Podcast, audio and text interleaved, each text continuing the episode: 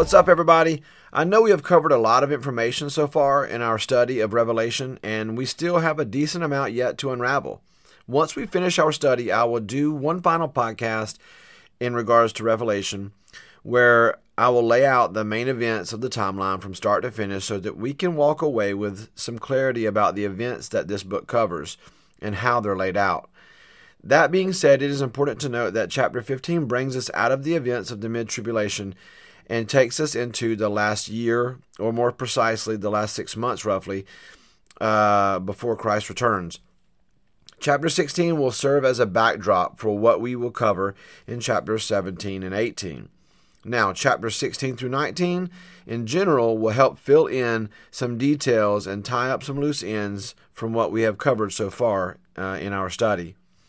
As we pick up with the beginning of chapter 16, it is important to note that chapter that in chapter 16 you will see all seven bowls poured out, completing God's judgment. But it is done to set the backdrop for the next couple of chapters. So quickly in one chapter you see all of God's all of God's judgment, all the bowls of wrath are poured out and God's judgment is brought to completion, but we don't see or we don't really discuss the return and reign of Christ until chapter 20.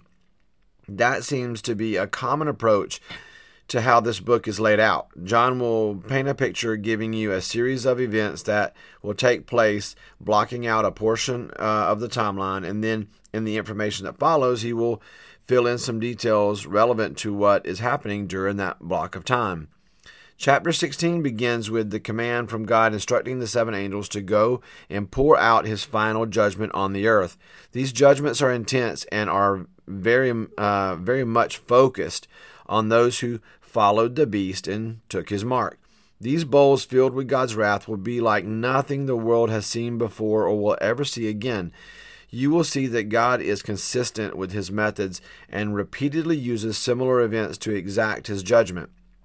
You will also see the striking similarity and references to the plagues of Egypt and the Exodus. The, the thing about God's consistency is that there is no mistaking who is doing it. And that is the point. God wants them to know that it's Him. Once again, who would recognize the significance of these judgments and their similarity to the Exodus from Egypt? Israel would. The Jews holding out in Israel that have not yet believed, the ones holding to the law, they would recognize it for sure. They would know that it's God's hand.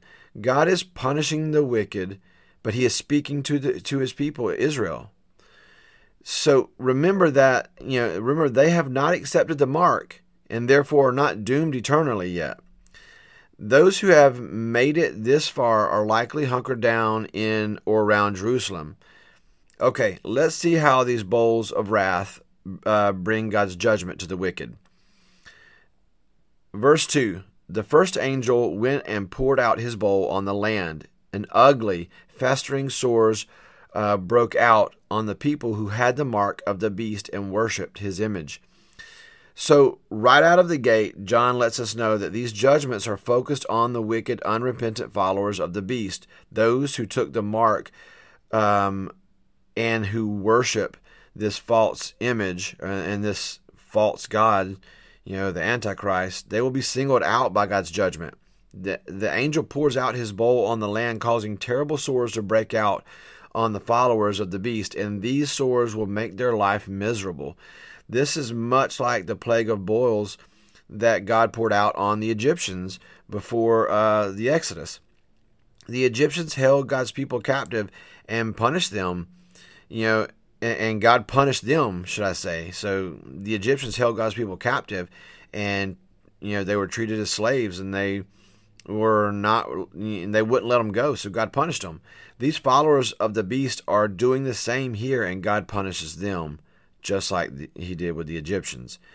Now, for the second angel, verse 3 says, the second angel poured out his bowl on the sea, and it turned into blood like that of a dead person, and every living thing in the sea died. So once again, we see God repeating the judgment that he poured out in part earlier um, in chapter 8 when he turned one third of the water to blood, one third of the uh, ocean turned into blood. So he this is similar to that judgment in, in, part earlier he only did part of the ocean that way he only turned part of the water into blood and um, but this time he's going to turn the entire ocean all of the sea into blood you know god did something very similar through moses when he turned the water into blood as a sign and, and a punishment for egypt uh, for them not you know for them refusing to let um, the israelites go this time, however, though, it's way more intense because it kills every living thing in the sea. All sea life or ocean life is now dead because the entire ocean worldwide is nothing but blood. That means all those creatures will be floating in, in the oceans, rotting and decaying, and that will fill the air with an ungodly smell. Um, that also means that there will be no way to navigate the waters and there will be in the oceans, and there will be no food to harvest from the sea. You know, all the resources that they would get from the ocean, gone. This will also disrupt the ecosystem severely. Rain will come to a halt, crops or plant life will, won't grow. Uh, everything will begin to wither and die. Man will run out of food along with any other useful product that is uh, made from you know from plant life. Something else that I found interesting here is, is the phrase like a dead person. John says that the water becomes blood like a dead person. It is easy to pass right over that and not get the full picture. But blood after death begins to clot and become thick and, and gooey, so to speak. You know, it won't flow like water does or like the blood does, you know, in a person who's alive. And the oceans will become still and like quicksand uh, with no current. The smell of blood and rotting flesh will be overwhelming, to say the least. The third angel does the same thing to all the fresh water, the rivers, springs, etc., making it so that there's no fresh water left on the planet. You know, so this third angel turns all the fresh water to blood.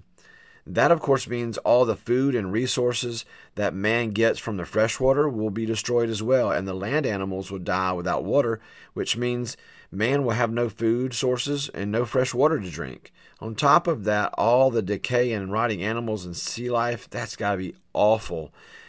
I don't know about you, but I can't even fathom what this amount of devastation would, would look like. Earlier in God's judgment, if you remember, he caused one third of the fresh water to become bitter, causing those who drank it to die. And now he renders all fresh water useless. So, why the blood? Why so much blood? Why does God in, in this judgment turn all water from ocean water, sea water to fresh water? All of it gets turned into blood. Well, the third angel also clarifies that for us as well in verses 5 through 6. It says, Then I heard the angel in charge of the waters say, you are just in these judgments, O Holy One, you who are and who were, for they have shed the blood of your holy people and your prophets, and you have given them blood to drink as they deserve. This lets us know that the third angel, number one, is in charge of the waters and is most likely the same one who turned the, water in, and made it bitter earlier in Revelation. But nonetheless, he lets us know the reason for all this blood and it represents the blood of God's people and prophets. You know, everyone who belonged to God, whose blood was spilled because of God's enemies, those enemies will now only have blood to drink. You know, I mean, it's in this case, it's it's blood for blood, so to speak. So, and you know what's cool though is, is in Numbers 35, 33, it states, You shall not pollute the land in which you live, for blood pollutes the land, and no atonement can be made for the land uh, for the blood that is shed in it, except by the blood of the one who shed it. So, in keeping with God's law, with his own law, he will atone for the blood of his people by shedding the blood of those who are responsible. In this case, it is blood for blood, so to speak. And the angel praises God and for vindicating, you know, his people who have who have been martyred, so to speak, who have died, you know, uh, at the hands of these wicked people. And the angel praises God for vindicating his people and says that the wicked deserve what they are getting. Then John hears a voice from the altar uh, respond in praise, and this voice praises God, saying that his judgments are true and just, meaning those who are receiving the judgments are deserving of it. They have been given more than enough opportunities to avoid God's judgment by turning to him, but continue instead to reject God and Jesus and curse his name. Now comes the fourth angel. Verse 8 through 9. The fourth angel poured out his bowl on the sun, and the sun was allowed to scorch people with fire. They were seared by the intense heat, and they cursed the name of God, who had control over these plagues. But they refused to repent and glorify him. Maybe God somehow makes the sun burn hotter or brighter. Maybe you know there's some something like some kind of intense solar flares that play a part. Maybe the atmosphere is damaged in some way allowing the sun and its radiation to become harmful to man. Who knows? You know you know that part is unclear. What is clear however is that god puts those who follow the beast and take his mark and worship him and worship the false beast, they take those, he takes those people and puts them under a magnifying glass, so to speak, and, uh, and allows the sun to burn their flesh and scorch them with fire. It makes me think of, you know, a, a, a kid with a magnifying glass standing over an ant hill trying to burn the ants by using the magnifying glass to amplify the sun and, and focus its light into a concentrated point. I guess this, in this case, God is like the kid with the magnifying glass and the wicked, unrepentant followers of the beast are are the ants. Instead of be of begging for forgiveness or mercy, you know, uh, these people will curse the name of God, the one who has control over these plagues and could stop it. They won't give him the glory he deserves, and they they won't repent. They just won't turn from their ways. And this just shows the vile, wicked, unrepentant nature of man's heart when given over to their own sin, they will curse his name no matter what evidence they are given. And this just solidifies the just judgment of God and that deservingness of the judgment on the part of the wicked who continue to reject him and deny him and deny the glory he deserves. Okay, guys, that is it for today. Monday, we will finish up with chapter 16 regarding the last three bowls of wrath. As we draw, as we draw um, closer to the end, we get closer and closer as we finish each chapter. Um, we just draw closer to the return of the King, you know, to the to the reign of Christ. Um, the part that I know everybody is waiting for. You know, don't miss it. Over the weekend, catch up on any episodes that you might have missed and join me Monday as we continue our journey through Revelation.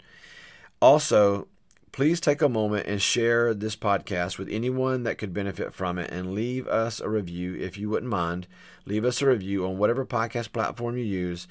Um, also, you will find my email in the podcast description uh, on each episode so that if you want to, you can reach out to me regarding this podcast. Um, I would love to hear from you if there's anything I can do for you or anything you would like to communicate with me regarding this, um, uh, regarding these podcasts you can do so through that email.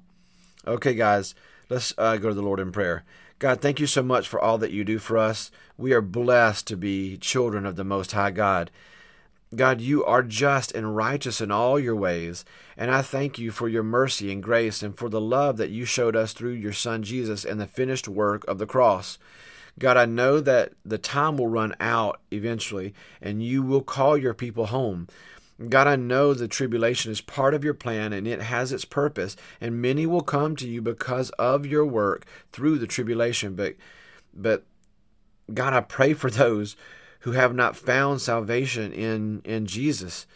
God, I pray that you would use us to be a witness to spread the gospel and to help bring the full number into the church. As the craziness of our current events continue to unfold and people grow anxious and worried, I pray that that you would give them strength. I pray that you would comfort uh, everyone you know who, who believes in you. I pray that you would comfort them with your shalom and your peace. I pray that all your people would remember that you are still on the throne and you are in you are in control, God. And that we are your people and you are our God. Your ways, God, are higher than our ways. And God, your word says that the name of the Lord is a strong tower, and the righteous run to it and are safe. And whoever dwells in the shelter of the Most High will rest in the shadow of the Almighty. Let your people find strength in your name and rest in your shadow. Amen.